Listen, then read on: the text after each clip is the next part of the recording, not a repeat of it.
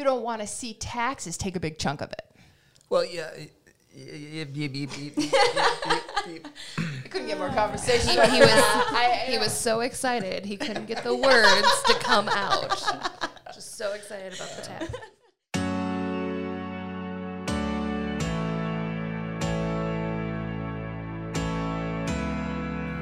Welcome to Retiring Today, the podcast that guides you to and through retirement. So when you retire, you stop making money and you start spending money. It's it's fun. It's exciting.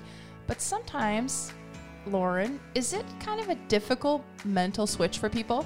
It certainly can be. You think about saving all of these years for this magical time, maybe two, three lifetimes away from for a time that you don't have to work to have your income coming in. And then you you get there one day and you're like, wow, this is it. So I don't have to work anymore. But now I have this finite, finite set of resources that have to last for the rest of my life. And that's one of the biggest challenges is how long is that going to be? How long is that going to be? Is what I've done to this far enough to get me to the end? And so it does create a lot of anxiety for those reasons alone. And I think the fun part, and one of the best things that we do with the families that we work with here at Merkle Retirement Planning, is we get to sit down and talk about with them that what that vision looks like. So for all of us, I think it'd be fun to just think about that time when we get to start spending and using that retirement uh, savings and that retirement vision. Rochelle, I imagine your retirement looking something like you have this, you have like ten screens, you have like a very comfortable chair, a headset, and you're video gaming uh, to your to your little heart's content. I mean, it's close, but no, I probably would want a home theater where I could watch movies mm. and like a popcorn maker in the corner. Yeah. Oh, that would be great. And then you can just push that button on the remote and it can switch over to a gaming set. There we go. On your home theater. There we go. There it is. There's your retirement vision, producer Rochelle Smith. Abby, I imagine your retirement vision being like a giant pontoon, maybe even a houseboat that you maybe live on when you feel like it, and you're just boating and and just being on the water. Am, am I right? I think that's close. I think some element of water would probably be incorporated. Hopefully some grandkids involved. Something along the line there too. But yeah, some travel. Just whatever my little heart desires. Now, Lauren, when you get to retirement, I'm hoping maybe you're done renovating your house by then. Uh, yeah, me too. That's what I wanted. You know, you know what's going to happen? Uh, this is probably just some si- some kind of weird, sick addiction that I have, and I don't know it yet. So I get this house all done, then I go to another house, and I tear that one apart. Uh, and so I find myself retired, tearing apart heart- houses still. That could be a very real possibility. If your body holds up. That's a big question mark.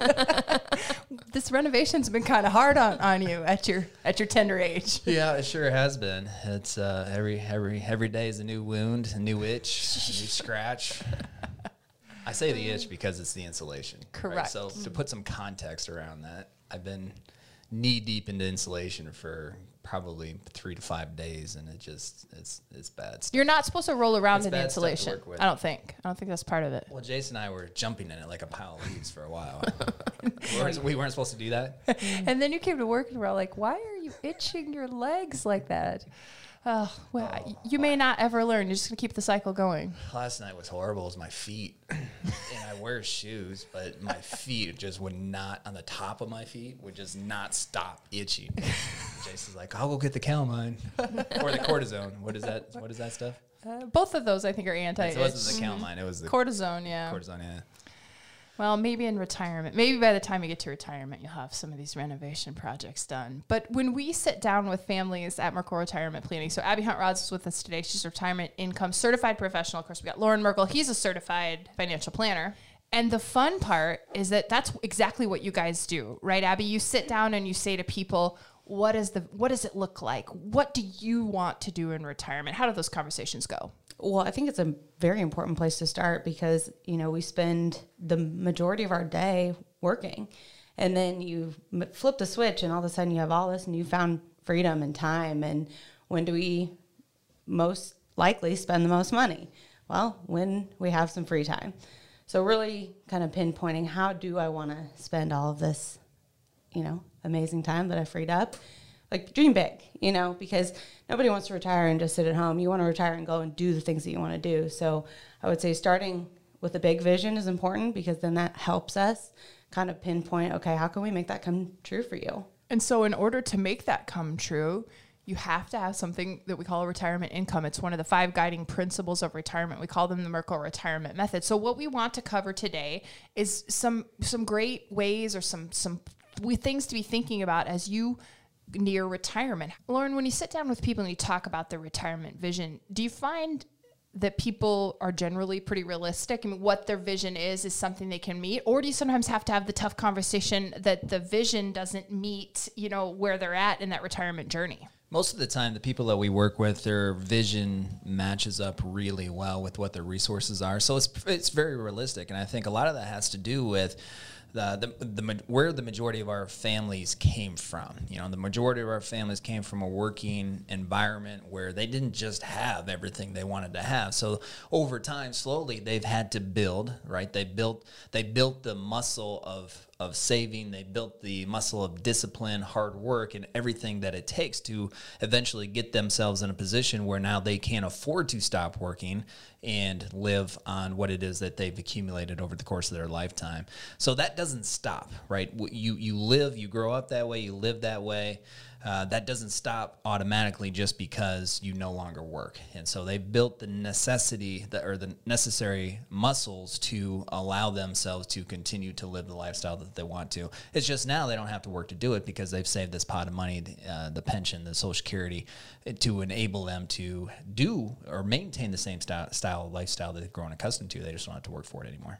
And so before you can start talking with the families about, you know, here's, you know, maybe a monthly number, here's where, how we're going to draw income or the sequence we're going to draw it in, I would imagine first, Abby, you have to take stock of everything they have, because we're talking about thirty, forty years of saving, investing, a C D here, an I R A there. I mean, is it just kind of getting that all together first? Yeah, that's what we've lovingly started calling uh, a junk drawer full of investments around here, because that's the way that it goes. You know, you work and you have multiple four oh one K plans that maybe you left with old employers, and you just kind of have this this pool of stuff. And now it's a great time to reevaluate, okay, how do I, you know, what's the purpose behind each of these pieces? Because in retirement, the portfolio has to be efficiently, st- strategically designed in order to accomplish the goals that you have. So, you know, maybe I need to make some adjustments risk-wise. You know, maybe there's some investments that are costing more than I need to be paying. And so just sitting down, taking inventory, um, and then from there, maybe redesigning how that all looks in order to accomplish those goals.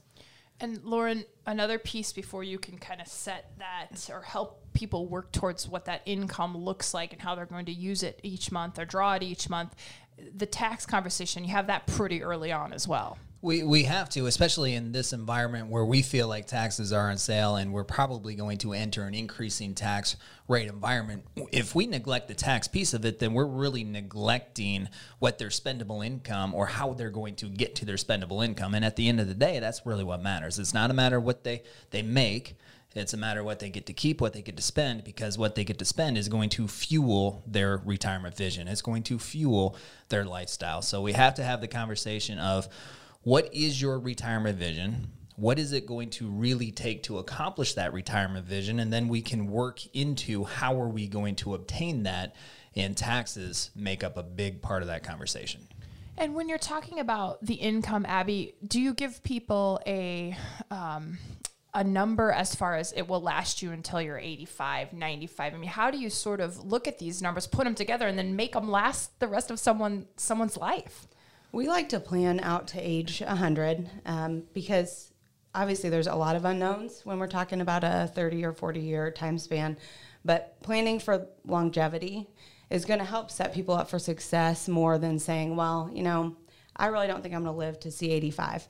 And this, this one hits a little close to home for me because my grandpa was definitely in that camp. You know, he lived life to the fullest, and he loved to fish, and he loved to travel, and he did all those things. He retired pretty young, thinking that he wasn't going to live to see his seventies.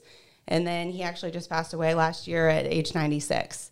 So as a result of that, you know, he was certain he was he wasn't necessarily like the healthiest, um, didn't lead the healthiest lifestyle. And that's kind of why he thought, well, there's no way I'm going to make it that long.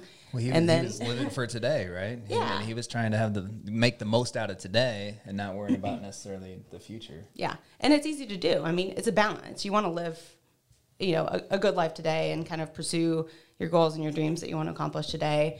Because on the contrary side of that, if he were to have kind of postponed all of those things and, and not done the things that he wanted to while he was able-bodied, then, you know, having money in your eighties and not having the health and the physical ability to go and travel and fish and do those things, well, that's not necessarily winning either. So there's certainly a balance there.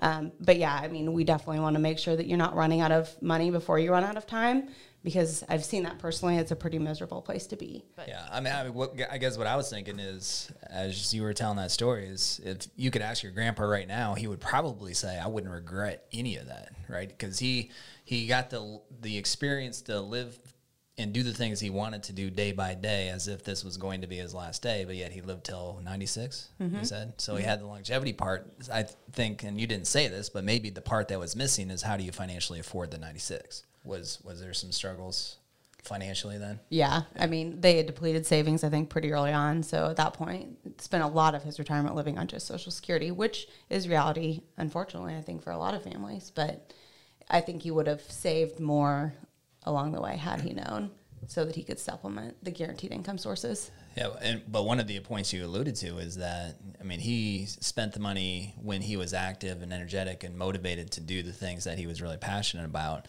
And maybe part of his thought process is, well, I don't think I'm going to live forever, but if I do live forever, when I'm ninety years old, I'm not going to want to do this anyway. I won't be able to go fishing and boating and traveling and do all that stuff, so do I really need the money? Yeah. Right. So I, I mean, it's certainly a balance um, from our standpoint, from a financial standpoint. We have seen where people do get older, they run out of financial resources, and what that does is it, it uh, they they feel like internally they run out of control.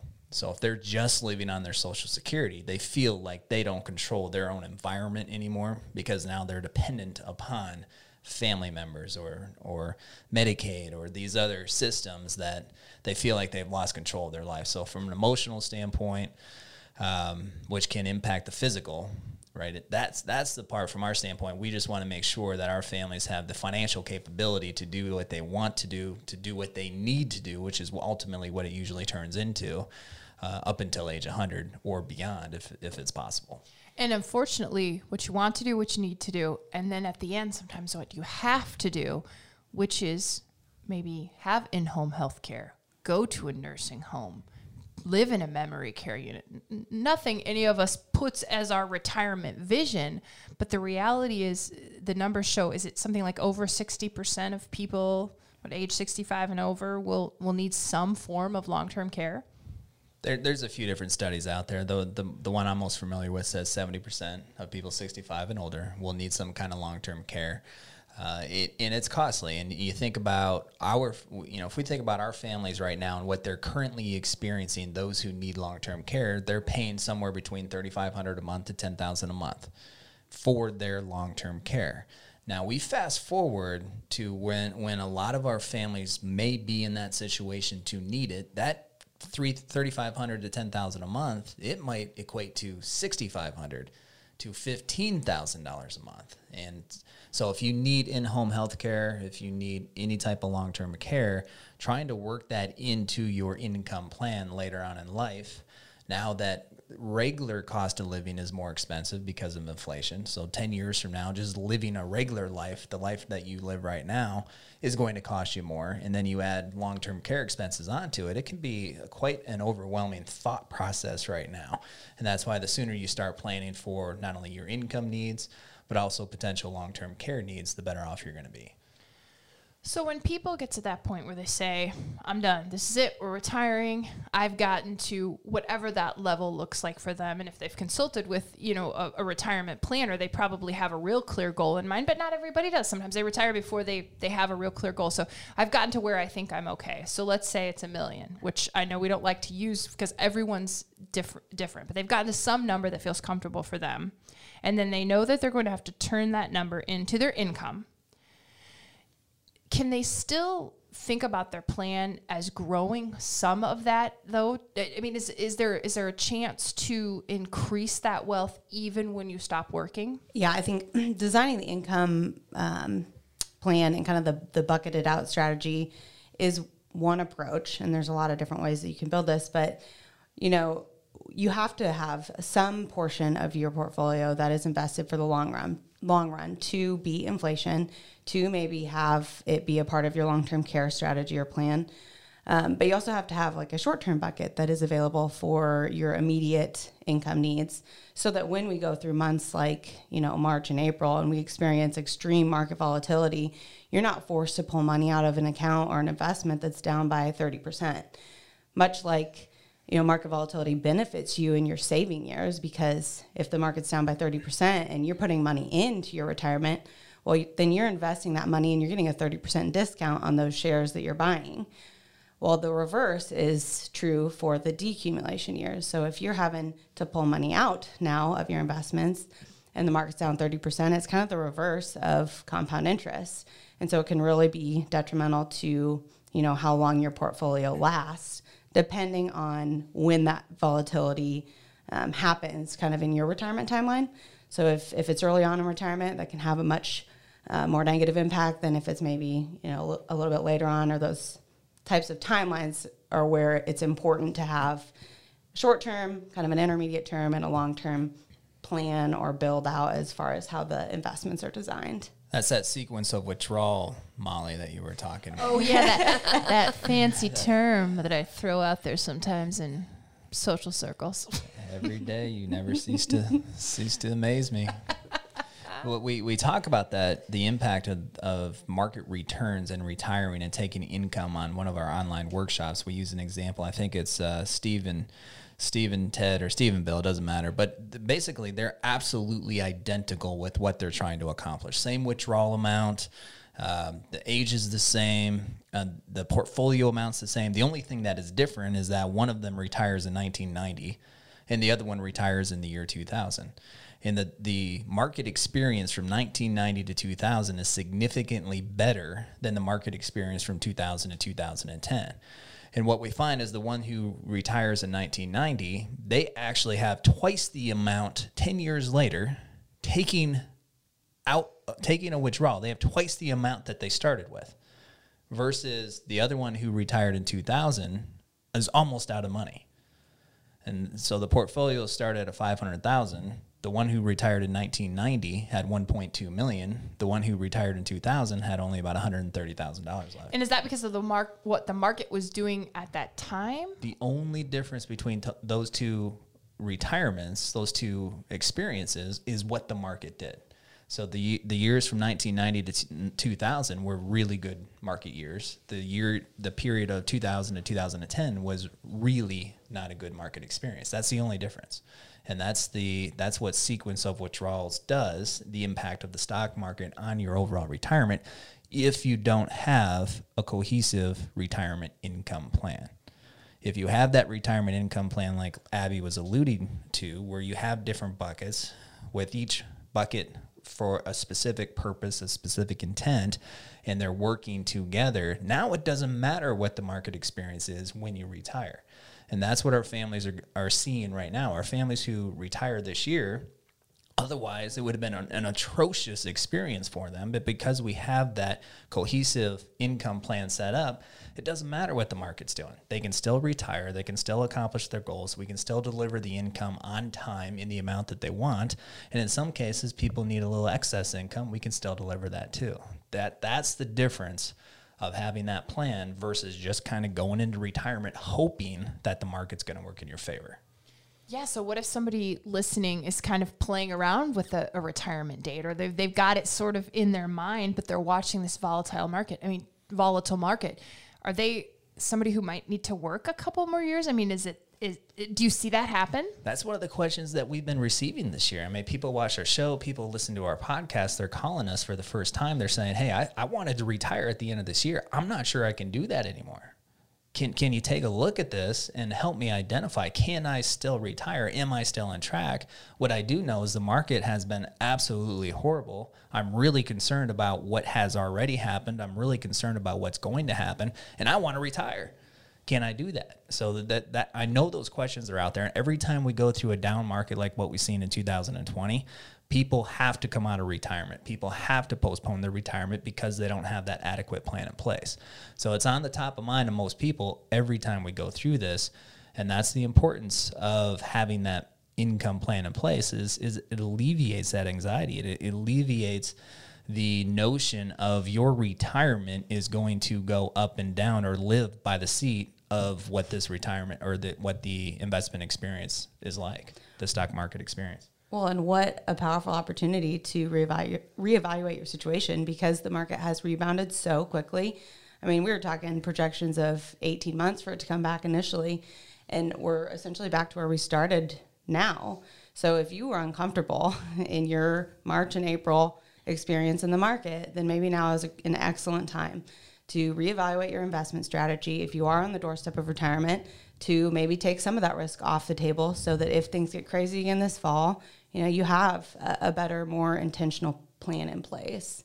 And hopefully, you know, you didn't make any crazy emotional decisions and get out of the market at a low point, because then you missed out on the rebound or, or some of it. So uh, there's a lot of technicalities. And I think, you know, like Lauren had mentioned, just having that cohesive plan is a crucial element on the doorstep of retirement. So the focus of today's show is retirement income. And I suppose you guys have to talk about one of my least favorite words, budget.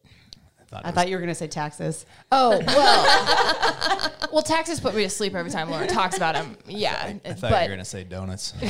no, no, I like donuts. You like donuts. Maybe I was just hungry. I don't like budgets. I mean, well, that's just my own personal situation. But budgets. And I think, too, the families that you work with have just come off of some of their highest wage earning years. Maybe the kids are out of the house, so maybe they haven't had to, to really pinch those pennies like, like they did early, uh, early on in their careers. So when you're talking about their retirement income, how does that conversation go when you say, I'm just going to take a number. It's probably, you know, you're going to live off of five thousand dollars a month. Do people say, oh, that's, we understand that that's just right? Or wait, hold on, we might spend ten thousand dollars in one month and two thousand dollars in another. It's not so much about pinching pennies or budgeting, I don't think, for, for a lot of families. I think it's just about communicating your goal, you know, identifying, okay, we know that our baseline expenses are X, but we also know that we want to spend, you know, Z on travel and discretionary stuff, and just being honest and open about your hopes and, you know, expectations, if it's sustainable, so that we can plan accordingly from an income delivery standpoint. And are those conversations, are, when people are getting ready to retire, are they, are they ready to have those conversations, or do they sometimes get difficult? Because again, I don't really like if my husband comes to me with some budget talk. It's, it's uncomfortable sometimes with your own spouse. Like, oh, well, maybe, yeah, I know I shouldn't have, or I should have. I mean, does that happen to pre-retirees and retirees, or is that just me? I'm not sure too many people really like to talk about limitations on spending, yes, yes, which, which is like really those. What a budget is, right? You can only spend this amount of money over this time frame. Uh, but most of the families we work with, they understand it, they get it. Uh, there has to be some kind of limit on the spending, and they're okay with it because they've always had a limit on the spending. Now, over the last decade prior to retire, retiring, most of them haven't really had to worry about it all that much, right? They want something, they go they go buy it because the kids are out of the house. They've still, they're at their peak wage earning years. Money is coming in uh, in abundance for them compared to what they have historically been used to. So they just go do what they want to do. In retirement, they most of them get it. They realize that they have a finite amount of resources that has to last the rest of their life. And that can be part, part of the power of the planning too, because if sometimes people say, I don't know how much I need to spend, right? Because they haven't paid close attention to it. So we can work backwards to what it is that you can afford to spend for the first five years of your retirement, first ten years of your retirement, whatever is required for their situation. So the plan, through the planning, we can identify here's what an appropriate budget is for you over this time frame. And then, of course, there's room for adjustments as we go. And when you read some of these retirement income articles online, you'll see some numbers like uh, you need to replace seventy percent of your current income or eighty percent of your current income.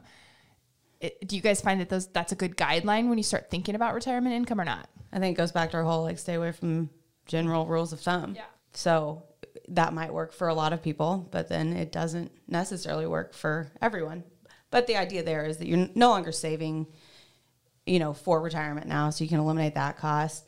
But on top of that, then you have maybe additional healthcare costs, or people often underestimate the expense of Medicare and supplemental plans and that kind of thing. So I think, you know, just a, a general starting point, sure, that works, but then it definitely needs to be customized from there. So we're talking about budgets, talking about income, and I suppose it's an, another thing I don't really like to talk about budgets is my, I don't care for budgets, but another thing that I kind of fall asleep when Lauren mentions is taxes. But I know that taxes can really erode wealth. And if you're getting ready to spend what you've worked so hard to save, you don't want to see taxes take a big chunk of it. So you end up in retirement. You just retired. You think you need six thousand dollars a month. You have Social Security. Maybe you have a small pension from a, a job you worked a long time ago. And you're feeling really good because you have this million dollar pot of money that that was always your goal. I need to get to a million dollars for whatever reason. So you got there, and now it's retirement time. And then you start to take that million dollars out every single month. And that first year in retirement, you go to file your taxes after that first year. And then you figure out how much of that distribution you took out you didn't get to keep. And then you're starting to look at this whole picture of this whole million dollars, and you're starting to wonder yourself, how much of that million dollars is actually mine?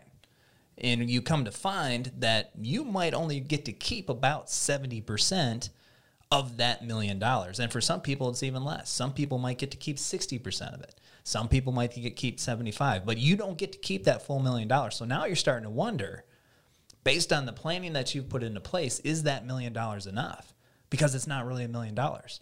And now you're, you're starting to wonder about, how can I make whatever this money, whatever percentage of this money is mine, how can I make that percentage increase? So if seventy percent of that is yours, how can I get that to eighty? Can I get it to eighty-five? And that's where that tax planning comes into place.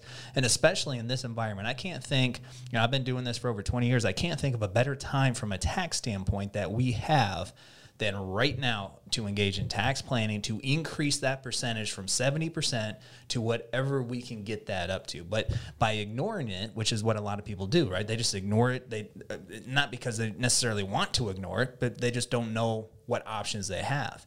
And so they just end up paying that seventy percent, and they get to keep seventy, or they get to, they end up keeping seventy percent where they may have been able to keep more of it. And that's why we're always talking about taxes, is because it's about taking a look at your life work, your life savings, and trying to figure out how you can make the most of that go as long as you can to help you accomplish your retirement vision.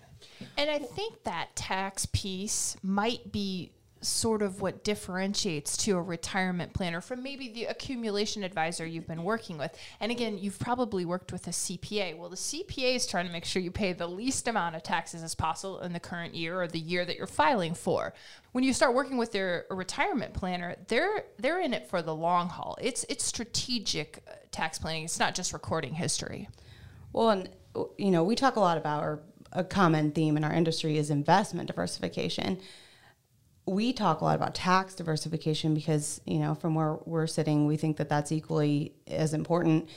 But the bulk of the savings that, you know, baby boomers and, and anyone probably that's started planning and thinking about saving for retirement is putting it in this tax deferred bucket, because you're going to be in a lower tax bracket in retirement. That's just been kind of the general school of thought for a long time. But the thing with tax law is it's written in pencil, and it can change. You know, the spending spree that we've been on as a nation this year alone, with the stimulus packages that have rolled out and that kind of stuff, it's an unsustainable, you know, path. And our, I guess our thoughts, our bet would be that taxes are going to go up, and they're probably going to go up substantially. So we talk about diversification. Why would you ever want to put, you know, all of your savings into the one hope of a singular thing, which is taxes going down in the future? You know, why wouldn't you want to implement some control while taxes are historically down right now and build out some more tax efficient buckets within your portfolio? Because like Lauren had mentioned, you know, we have a great opportunity today, but every year that passes, those opportunities, you know, th the door closes. So you have to engage in that proactive planning now, even though it's not necessarily fun to pay more in taxes today than, um, than trying to minimize taxes like a C P A might do. You know what would be really great? To be in the zero percent tax bracket. That's what all of us would definitely like. But of course, not too realistic during the working years. But Lauren, David McKnight has written this book, The Power of Zero, and he talks about, you know, at least getting closer to the zero percent tax bracket. And with some some planning, people can at least maybe lower their tax bracket in retirement. Well, we've been talking about the power of tax planning now for for a couple years, and and we stumbled across this book called The Power of Zero. It's written by David McKnight. And last year, when we were able to get together uh, in person and do live events, at some of those events, we handed out the book of Power of Zero. And then uh, recently, we ran across David McKnight, um, and he was working with a, a partner of ours, and we said, David, would you mind building this webinar for us to talk to our families, the people in our community that also want to save money on taxes? So he was gracious enough. He built this webinar for us, which is available right now on our website at merkle plan dot com. It's complimentary. It doesn't char it doesn't cost you anything. All you have to do is go out there. You can sign up for it. And then you can hear David McKnight's message about where taxes are now, where he thinks they are going, and then some specific strategies to help you engage in effective tax planning so you You can get that seventy percent ownership of your pre-tax accounts up to a higher percentage if it works well for you. So that's an incredible opportunity. We're, we're very happy that David was willing to partner with us to produce this information, this webinar, to get it out to our community to help any, anybody who has aspirations of owning a bigger percentage of their pre-tax money. Now's the time to start that plan. One more opportunity we want to tell you about is a chance to talk to one of our advisors directly. It's a retirement checkup call. It's a fifteen minute retirement checkup call. You can go to merkle plan dot com. That's M E R K L E plan dot com and get right on the calendar of one of the advisors here to talk about your situation. Maybe it's taxes you want to talk about. Maybe it's retirement income. Maybe it's long-term care. Questions you have can be answered by the advisors here at Merkle Retirement Planning. We'll also continue talking about the questions you have as you move to and through retirement on this podcast. It's Retiring Today, and we thank you for listening. Merkle Retirement Planning is an independent financial services firm helping individuals create retirement strategies using a variety of investments and insurance products to custom suit their goals and objectives. Any information discussed in these shows is for educational purposes only and should not be construed as investment, tax, or legal advice. Investment advisory services are offered through Elite Retirement Planning, L L C. Insurance services are offered through M R P Insurance, L L C. You're going to say something about taxes now. You're going to segue. Yeah, I don't know how you were taxed into that. Segue. No, I didn't oh. say I was going yeah. to. I, said, I said, let's talk about this, and eventually we'll get back to taxes. That means I have to go back to taxes. You wanted me to be conversational. Fine. I got to think now. That, that was my podcast vision. Great.